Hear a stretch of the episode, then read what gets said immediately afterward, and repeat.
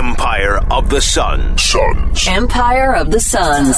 Wet like I'm booked. ayy. Wet like I'm booked. ayy. Wet like I'm booked. Arizona Sports presents the Empire of the Suns podcast.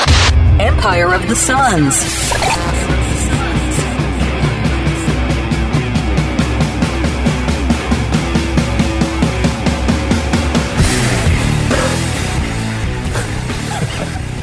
Hello there, and welcome to the Empire of the Suns podcast. My name is Kellen Olson, joined as always by Kevin Zimmerman, and you should leave that part of the recording, Kevin, where your dog barks, just to let everyone know we are over Zoom again. Hello.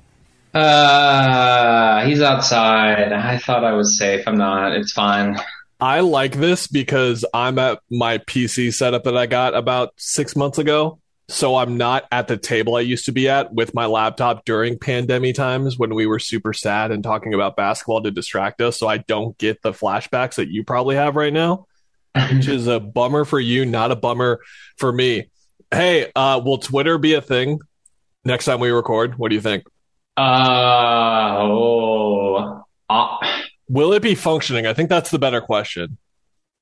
I think it's gonna be in bad shape, but still exist in a week.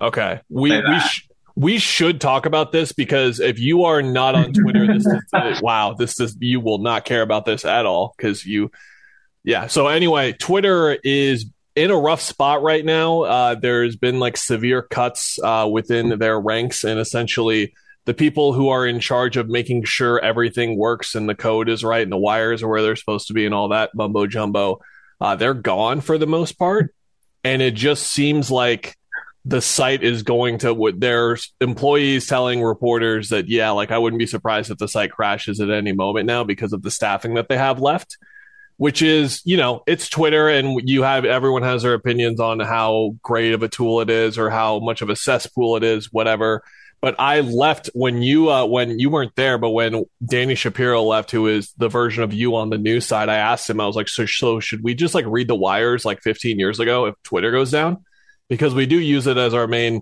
source of breaking news and all that kind of stuff. And of course, this is where most people connect with us too specifically. So now everyone last night was frantically plugging their Instagrams and stuff Yeah. just in case the thing Let's do that. just in case the thing got nuked, which is why I wanted to bring it up and just say if that does happen, we'll talk about it on the podcast where we're at and kind of where everything is at and go from there. Uh, my opinion on the matter is that Twitter itself, I don't think is going to cease to exist.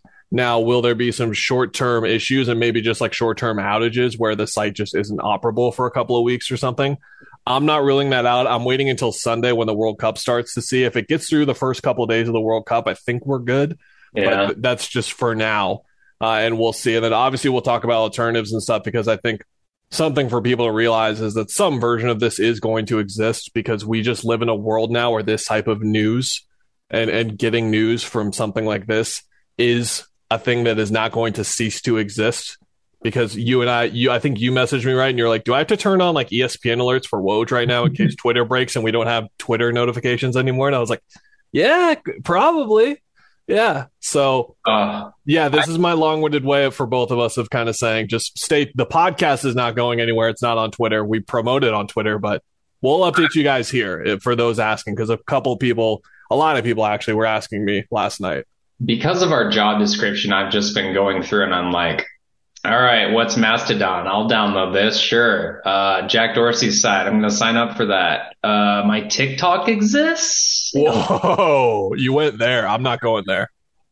Uh, yeah, I'm just trying to be a prepared guy. But yeah, I think Twitter will. Do you remember? I don't even remember that we've had so many like Mars rovers, but I think when like I was in college, there was one Mars rover and they're like, oh yeah, this thing's to last like a month. And then it lasted nine years and like everyone was even surprised. And they're like, man, we must have done a good job, man. Like maybe they made Twitter so good that like even no one being able to operate it, it just lasts for a while. Worst case. So we'll see. All the reports started coming in Thursday night, and everyone was basically treating it like it was the end in case it was the end, because it's one of those situations right now where I don't think we're going to get a 12 hour warning if it's going to stop working. It's just going to stop working at some point if that's what happens. So Yeah. everyone was being either really sentimental or being like, "Screw this place. This place sucks anyway. This is good." But but the people who lost their job still that sucks. But this place sucks and it's the worst. And all that kind of fun stuff was happening last night. And then I woke up and saw that I had three Twitter notifications. I was like, "All right, didn't break while I was sleeping. We're we're still chugging, and and we'll see if we are next week and the week after that." Speaking of week to week check ins, Kevin. Oh, We've Yeah. been ending the podcast each week by uh, saying if we think Jae Crowder is going to get traded. If you guys haven't caught on to one of our many bits, Kevin, don't we have so many bits on the on the program?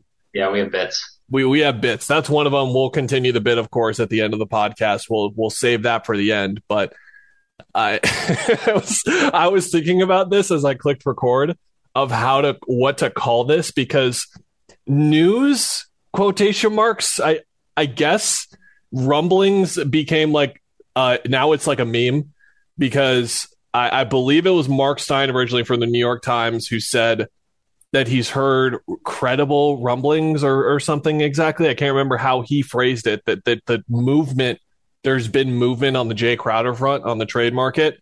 Then Jake Fisher reports that there it appears to be a three team deal that is close. Again, every longtime listeners of the podcast know how much I love verbiage in these reporting situations. It appeared to be close. So that happened before the Warriors game on, or during the Warriors game, I want to say, on Wednesday. So then it was like, okay, are we going to wake up to a Jae Crowder trade? Uh, no, nothing like that at all. And then Shams Charania, I think, Kevin, what people kind of need to understand for those guys like Shams and Woj when they hear something about this and they're not actively reporting on it. I'm sure Shams went around and reported on this as much as he could over 36 hours or whatever. And what he came back with on Friday morning was that the Suns have interest in John Collins, Harrison Barnes, Kyle Kuzma, KJ Martin. Not a video form, Kevin. Jeremy's not here recording us. That would be weird if he was doing it at our respective houses at the same time. Through our computers, yeah. Air quotes on interest. Uh, and, and you can kind of talk us through it here because you wrote the story on our site. Gambo added clarification later that you can get into, but it's I don't know how much of news news this is. Uh, what do you, what do you think? Run us through it. Okay, so basically, Shams said regarding John Collins, the Suns have shown desire, which, hmm, different word there. Uh, but then he said that they don't like his contract, which I believe is, including this year, five years, 125 million, if I'm correct.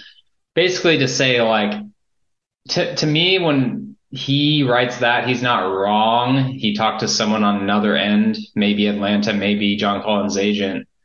And that, all that says to me is the Suns don't hate the guy, but they don't like his contract, which basically is like they're not trading for him, right? And then Gambo came out and says, "There's no way that like I'm, they're not trading for him based on what I checked in on."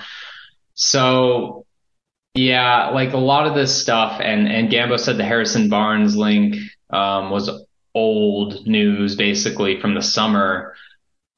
So, like when people report all this stuff, it's it's coming from one place, right? And like Jake Fisher and Marc Stein very well could have heard maybe from Atlanta's end again, like, oh, we think it was going to be close. We thought Phoenix was reciprocating phone calls or whatever. And then they just like something fell through, right? So And we don't even to to clarify, we don't even know the three the two other teams that Jake Fisher was reporting on. Yeah, So that's that's a whole other element too. Jake Fisher in his pod this morning or his uh, stream, I guess it was last night, but he put it out there this morning that he did say, like, all I'll say about this is everyone thinks basically, again, not even Milwaukee or Phoenix, but everyone thinks Milwaukee is like the leader in the clubhouse for getting Crowder right now. And that's, I, I think that's only because everyone thinks Grayson Allen is going to be traded from Milwaukee. So they're assuming that there's some third team with those two guys involved, I guess. And, and so all this is to say, I think everyone is guessing and everyone's reporting on sources that are like the third party in this or something. That's a really good way to frame it. So it's basically that if you want to buy into this reporting, and I'm gonna I'm gonna phrase it as that. If you want to just read into this as much as you want to, which uh, as you guys know, I, I don't as much, but a lot of people listening do. I like the framework of that. That basically Grayson Allen is going to be traded, or sorry, Jae Crowder is going to be traded to Milwaukee. Grayson Allen is going to be traded to a third team, and that third team is going to give the Suns what they give up for Jae Crowder, essentially, um, or what they get in return for Jae Crowder, basically. And yeah. that's where you went to like Houston, and you were like, okay, is this Eric Gordon? Is it is KJ Martin in there somewhere? And and that's where speculation kind of began on on that front. And then when I was on Burns and Gambo yesterday, and, and Gambo reported that uh, repeated this reporting, there are the words, on the air that the Suns aren't interested in Eric Gordon. Uh, they don't have any interest in Eric Gordon at this time. Very interesting thing that he said, Kevin. He said that they're not interested in trading for him, but the buyout market is another story. And that's where their TPM MLE comes into consideration. If you're not familiar, you can use the taxpayer mid level exception in the buyout market in that time. It doesn't just go away when the season starts or whatever.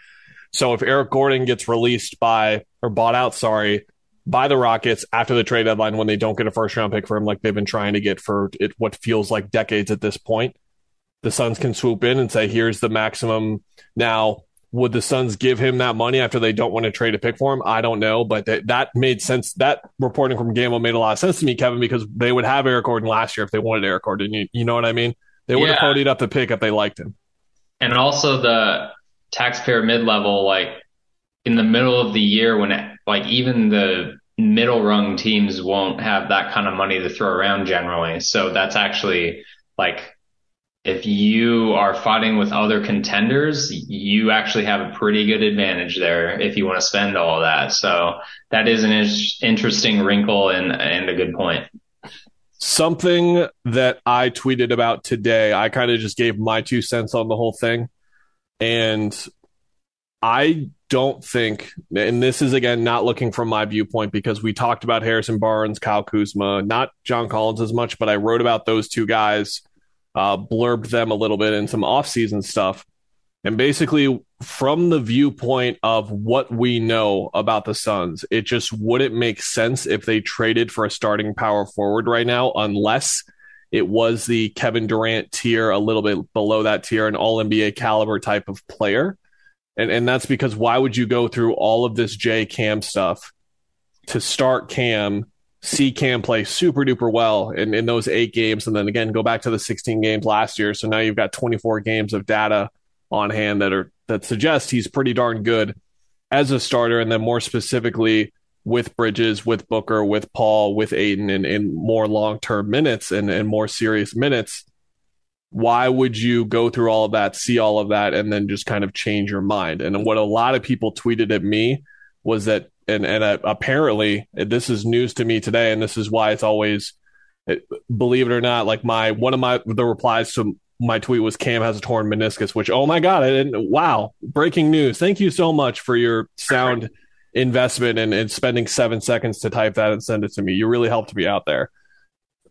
I got a lot of replies, and I, I didn't know I was going to get this kind of uh, thought that Cam is in. There's a notion from some of the fan base. I don't know how much, but a lot of people replied to me and were just like, Cam's injury prone. Trade for someone now. If they play really well over the next six weeks, start them. If they don't, sit them. Uh, have them come off the bench and put Cam back in the starting lineup, and then they're there in case Cam gets hurt again. We'll get into that part of it in a minute and how much we buy into the notion that he's injury prone because we haven't really talked about it at all, which kind of spoils what we think about it. But to that point and what I sort of talked about, it doesn't make sense for John Collins or Harrison Barnes to come here and then for Cam to go back to the bench to go through all of this now. Now, four months ago, it made sense because you hadn't gone through this whole charade yet. And I think that they would have been much more serious and shown much more urgency, like I thought they would and they should in the summer. I thought they would have had that four months ago if they were really looking at that type of upgrade on the team. Uh, and, and they did not get anything done. So here we are. And, and what changes essentially from now is, is, is the Cam injury. And then, of course, the notion that I talked about earlier. But then I'll, I'll, one last thing, and the reason I wanted to bring this up is because basically what Gambo was reporting again today on Friday on on his show is that the Suns aren't looking for a guard. They're not looking for a center. They're looking for a wing. And then he said like a fourth wing specifically. I, I don't know if that's exactly what it is because I doubt that they're going to look at someone and be like, ah, he's like he's too good. Like he would be too good of a player on the bench. you you've got to find someone who makes sense off the bench, which is why if Kyle Kuzma comes here and thinks he's going to start, then he shouldn't come here. He needs to come here knowing that he's going to come off the bench. If if uh, KJ Martin comes here and thinks he's going to start, he can't he can't come here. He needs to know that he's coming off of the bench. So that's the type of thing where you look at the upgrades and like the fits around and, and the trades that are possible and where it makes more sense by the hour why we are where we are in terms of waiting. Yeah. I mean, even if you just look at the Collins thing, which is a wonky fit from a basketball perspective and a money perspective, because you're allocating so much money to five starters then down the road. Like, if I got John Collins, I would want him to come off the bench, but I'm sure he doesn't want that. And I, I think the adding like adding Kuzma off the bench is a good example where that makes a lot of sense. Where you need that scoring punch, you kind of help the Booker led or the CP only units um, if this team was fully healthy, and that adds a little more nudges one knob into the helping Chris Paul get to the end of the season stuff. Um, I will say I think I'm more in the yeah, it matters that Cam Johnson's injury prone, but I think that's more about his contract. I think you, if you're the Suns, you can say, well, we don't want to pay you that much because you're injury prone and other teams are going to do the same. And then they might get a good deal at the end of the year, despite the rising salary cap expectations. Um, so I think that's going to matter there, but I don't think it matters this year. Like, I don't think you're going to bring in John Collins or Kuzma and say, go to back to the bench, Cam Johnson, because you can't handle big minutes. No, like, you got to ride this out because that lineup makes a lot of sense. And the whole point of any upgrade, whether it's guard or wing, I think is you need to kind of bolster the bench unit and give your secondary kind of score playmaker, um, value as a team just up that a bit to help Booker out and stuff. So yeah, I mean, I, I think the, the Cam Johnson injury prone things like definitely true if you're talking about long term contracts. But I think as far as what they're focused on right now, it's helping this team maybe contend for a championship this year and maybe next a lot more. And right now it's just hard to see where that is going to come from. The interesting thing about this, Kevin, is that people replying to me about this, I don't think even know about the surgeries from college. I think they're just talking about his NBA career. Because if you don't know, Cam had serious hip problems. Uh, I could not recommend enough.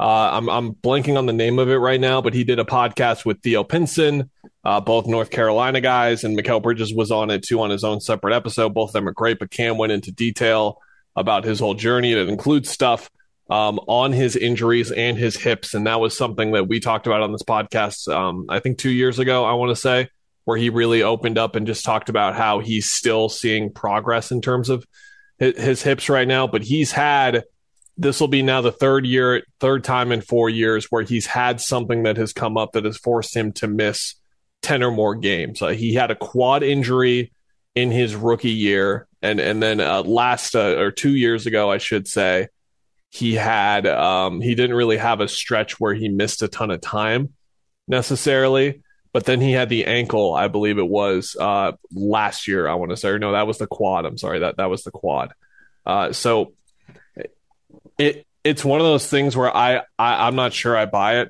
I, I'm not sure I buy it. Now it now it does to your point in terms of the way you operate with roster construction. I don't think it should factor into that, but with his contract, I think it should. Yeah. Um, it, it kind of has to because he already had this history coming in, a lengthy history, which did not keep him out of the lottery. So that speaks to how confident the Suns were with what they got back in terms of the medical reports and where he was at. And then obviously the player that he's come uh, has become and how the hip hasn't really been a, a, an issue for him. It kind of popped up here and there on the injury report in his first two years. Uh, but the last two, we haven't really seen it on there at all. So I think that speaks to some progress there but these other injuries kind of come up. That's where it does come up in uh, contract negotiations. What was Shams' reporting that it was 466 is what the Suns were offering? Yeah, and so it was 466 was their final offer, I guess, and I don't even remember where we read the 72 four for 72 was kind of the like upper end, and he probably wanted more, which again is fair. Like it's fair for him to ask more than even Mikal is making right now, just because of what the future is going to look like and how a year's difference really kind of is changing how the market is. So I, I think like it's all fair. And at the end of the day, um, you don't need to go searching for John Collins to replace Cam Johnson unless Cam Johnson, after failed negotiations, was like, I'm going to pull a Jae Crowder next offseason. I don't think he's going to do that just based on what we've heard and how he is with this team. I completely agree. He should have said 80 is the minimum. Four for 80 is the minimum. That's what he should have said because with what you're saying and the year difference alone, Four for 90 for Mikal isn't even comparable. What did DeAndre freaking Hunter get again? Do you do you remember that uh, number specifically? Did he get 90? I think he got 90. I, I want to say he got 95. He got four for 95. Yeah. So Cam, uh, who I think there's an argument is a better player than DeAndre Hunter right now, should have said 80 at the minimum. And he probably wanted more than that because that's usually how these things work. And uh, boy, Kevin, if he comes back from that meniscus and looks like the way that he did right before that meniscus injury and starts to get into that form we expected to see him for a starter, uh, good luck getting less than 100. Hey, guys, guess what? Um, we're already like halfway through the minimum of his recovery time for this surgery. So let's not like panic too much and think you just got to dump the guy because he gets hurt a lot. Like, two more weeks, he could be back for all we know. Yeah, we've talked about it enough. We've talked about it enough. Now it it it does it is something that is on our radar though, and and we we did want to bring it up briefly. Any other chatter rumblings? Mike V Hill tummy aches you want to talk about, or uh, or no? You good? Ten time tummy ache survivor right here. Yeah.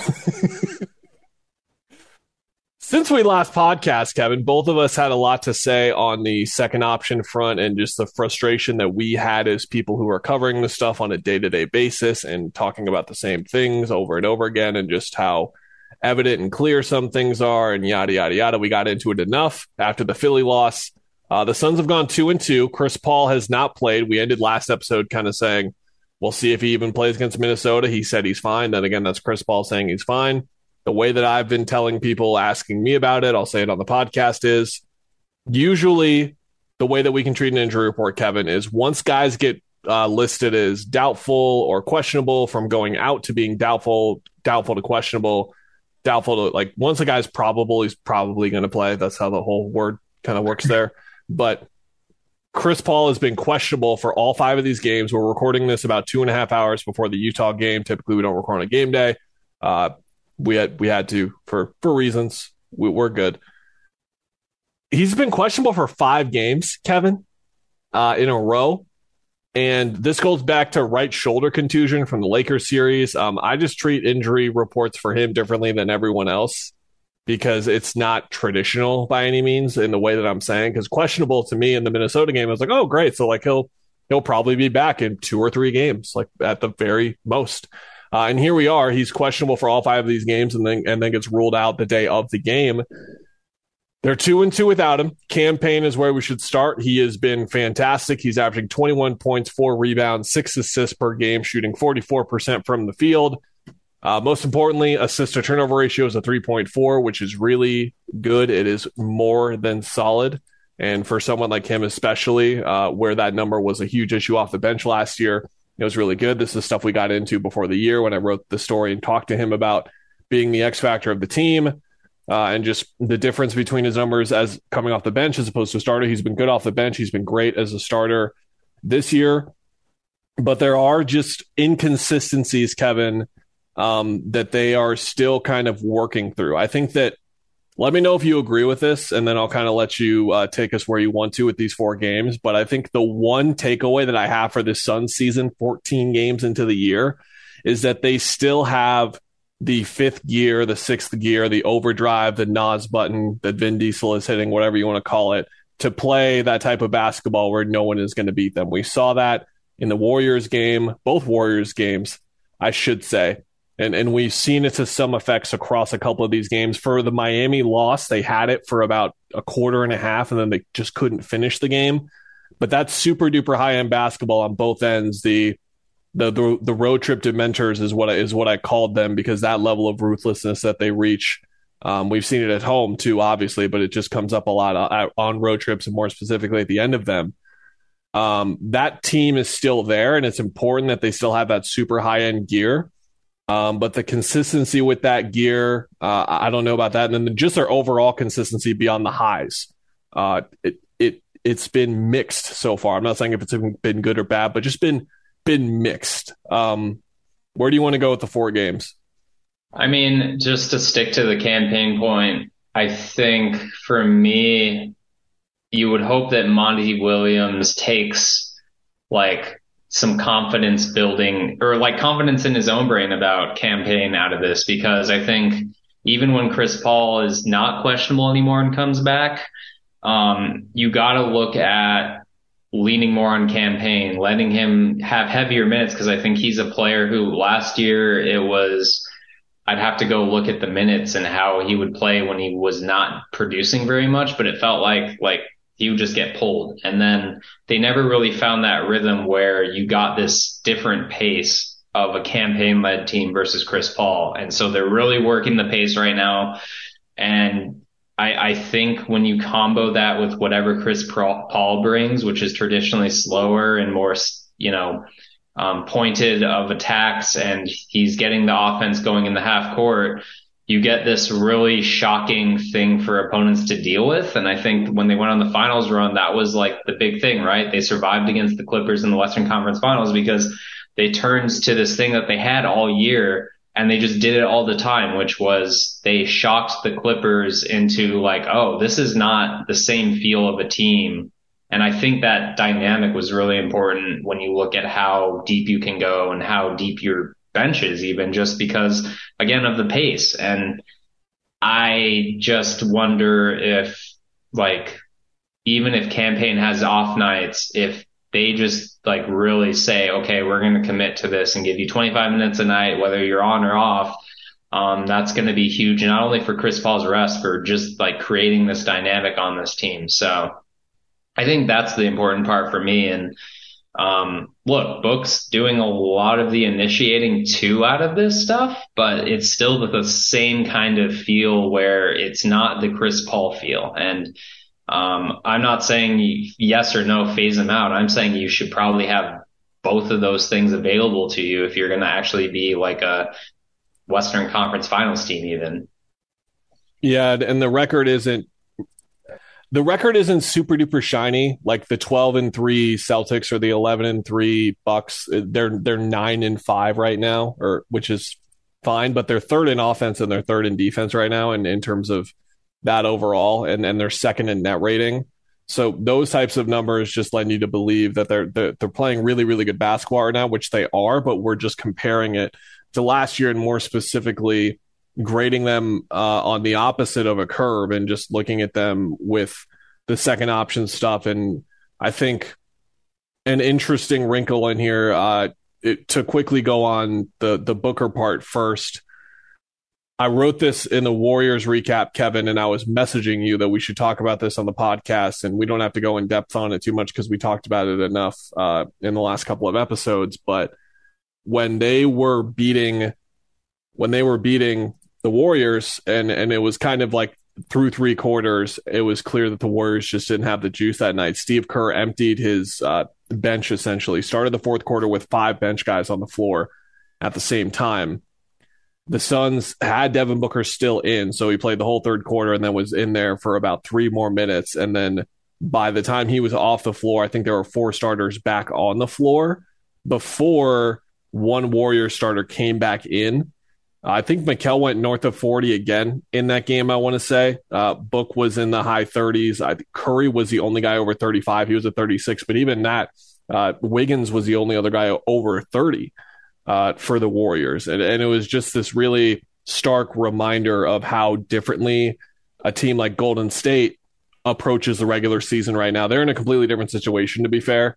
They're going through a lot of stuff, and Kerr sending messages, and he said a lot of really uh, he said some stuff after the game, Kevin. He was pretty harsh uh, on, on, his team, which uh, they deserve to be fair with how they're playing. But the Suns just are are going to be there, and, and when Chris Paul's out, it's just going to be a lot of point book. And again, I, I'm guessing they just have the numbers to for this to be okay. Because if the numbers didn't say it was okay, I don't think they would be doing it. Yeah, I mean, I don't know. I'm looking at so their defense has actually fallen off. They're in the last ten games, they're 11th in the NBA, and last four games, Mikal I think has gone over 40 minutes three times. And I don't, I don't know, man. It's just, I, I know like playing Steph probably bumps some of these like small sample size numbers up, but at some point you've got to trust your bench and you've got to say, okay, Josh Okogie, go play 10 minutes, 12 minutes, fine, use all your fouls and, and take some minutes away from Mikal. Um, and, and Monty has turned to him like sparingly. Um, turned to Damion Lee more. I, I don't know. It's just lots of this doesn't seem sustainable or good. And like our last podcast, it's a wonder of Booker and Bridges just have a lot on them and you've got to find ways to take it off. And again, even with Cam Payne playing well and playing more minutes with Chris Paul out, it's a wonder how you do that. Um, do you do you do more Duane Washington Jr., who I think yeah and put him at the two sometimes if he's not at the backup point. Um, and I know Landry Shamet being out with a concussion like has something to do with that, but you just got to look at Shamet, Duane Washington, and Okogie and find minutes, I guess, for them.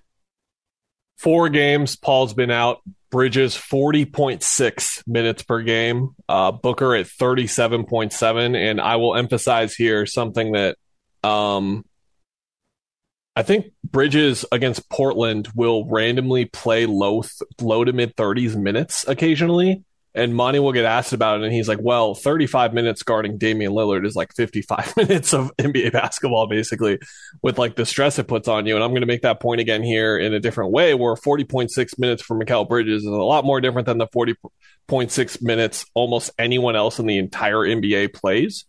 And then a Booker is at 37.7 running the offense essentially. Now Cam Payne is averaging those 21 points per game and he's on the ball a bit. But if there's one guy, if you had to pick one guy who's been the point guard over this four games, it's been Booker and it hasn't been Payne. I, I agree with you. Damion Lee being at 21.5 minutes just isn't enough. He needs to be north of 25. He needs to be playing a couple more in place of um, Bridges and maybe even a couple more in place of Booker. He's been really good this year.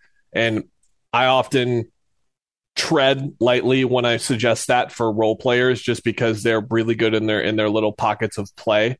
And if you extend it too much, then you start to see some of the limitations in their play show.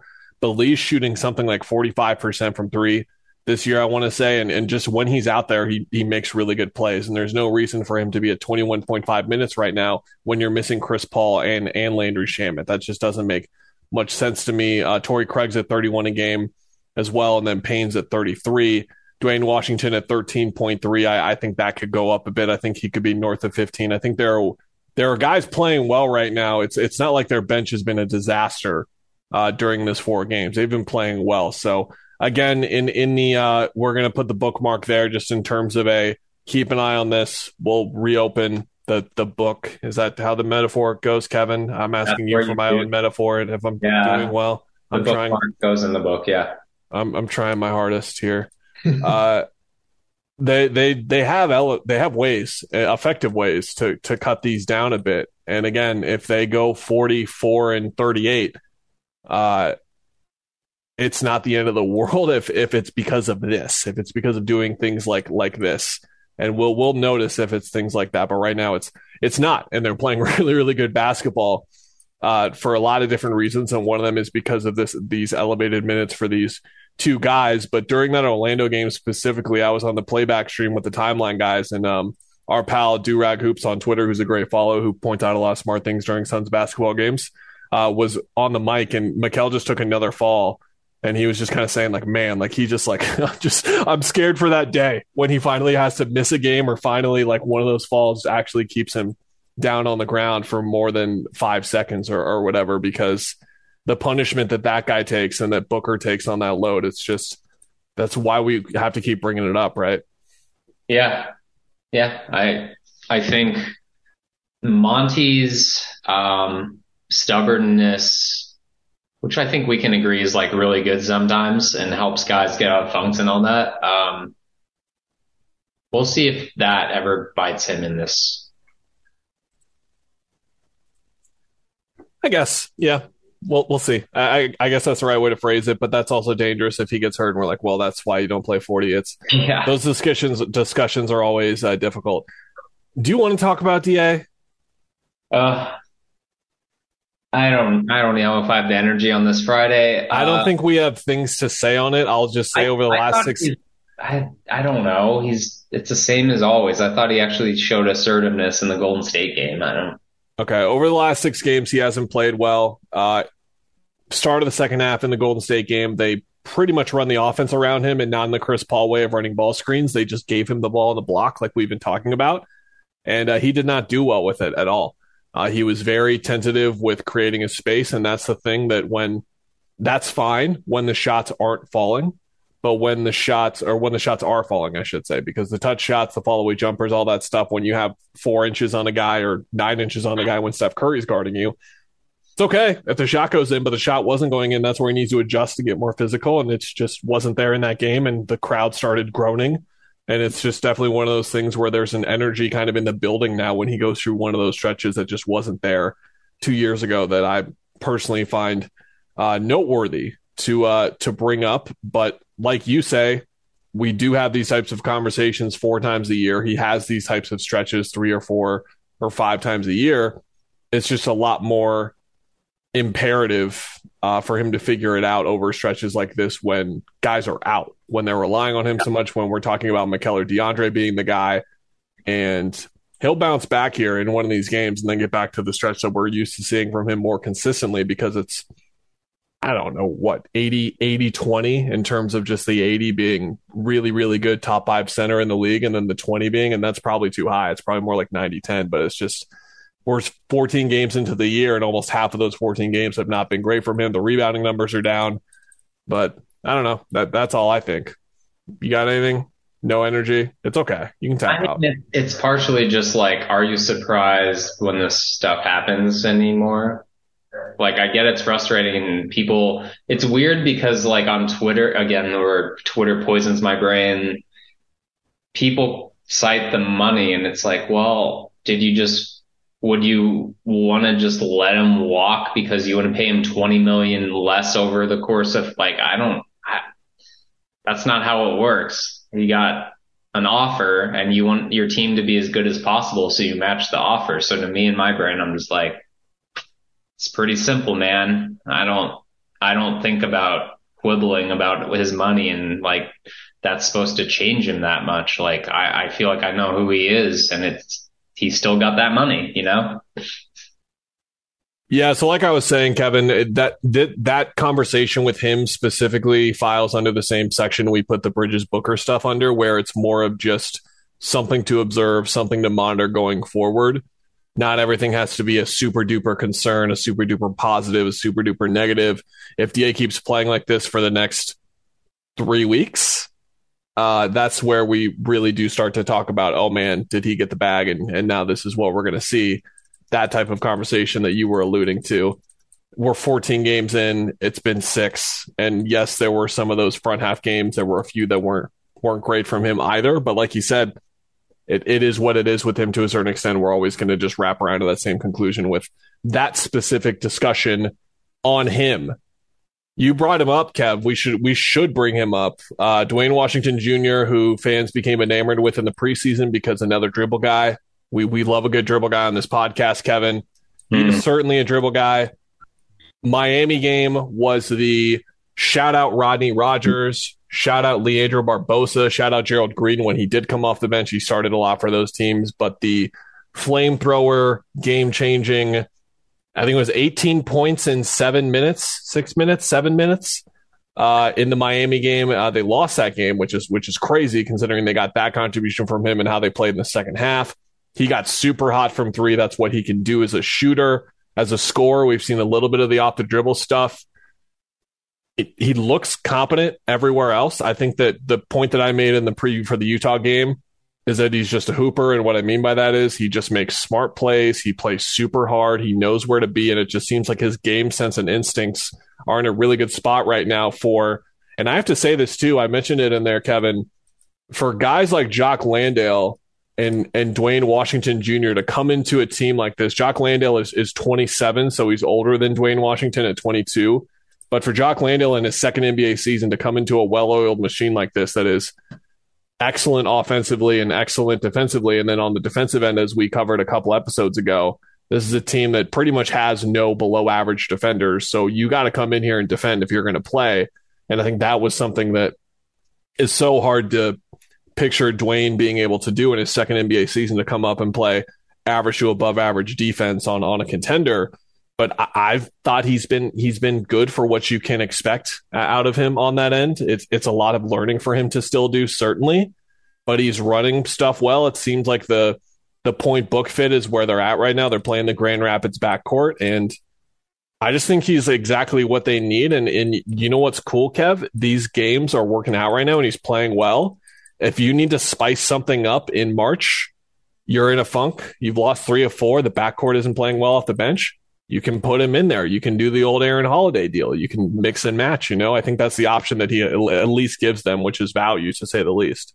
Well, you want to actually be able and willing to play them, unlike Aaron Holiday. But uh, yeah, I, I just think the shooting element is. I, I guess I knew he was a good shooter, but just how it comes off his hands, how he just can get it off really quick, I think surprised me. And like even more than Shamet because Shamet has gone through these patches where he's like passing up shots. Like he's like Cam Johnson as far as, oh, I'm open. I'm going to shoot it now. Okay, bye. The deflection from, from Okogie in the Golden State game, it landed in his hands with the defender in front of him. And he just like, okay, I shoot. Yeah. And every shot's in rhythm because of that. And it just looks good because he's a good shooter, but it's also just like, yeah, you can tell like he's going to, it's kind of like receivers, like really good receivers like DeAndre Hopkins, where it's like, oh, if you put the ball anywhere near him, it just kind of like gravity into his hands or something. And that's kind of what it's like with him, where yeah, he might be coming off an awkward bounce or catching a bad pass, but he's going to be in rhythm when he's ready to go up with it and ready to shoot all the time.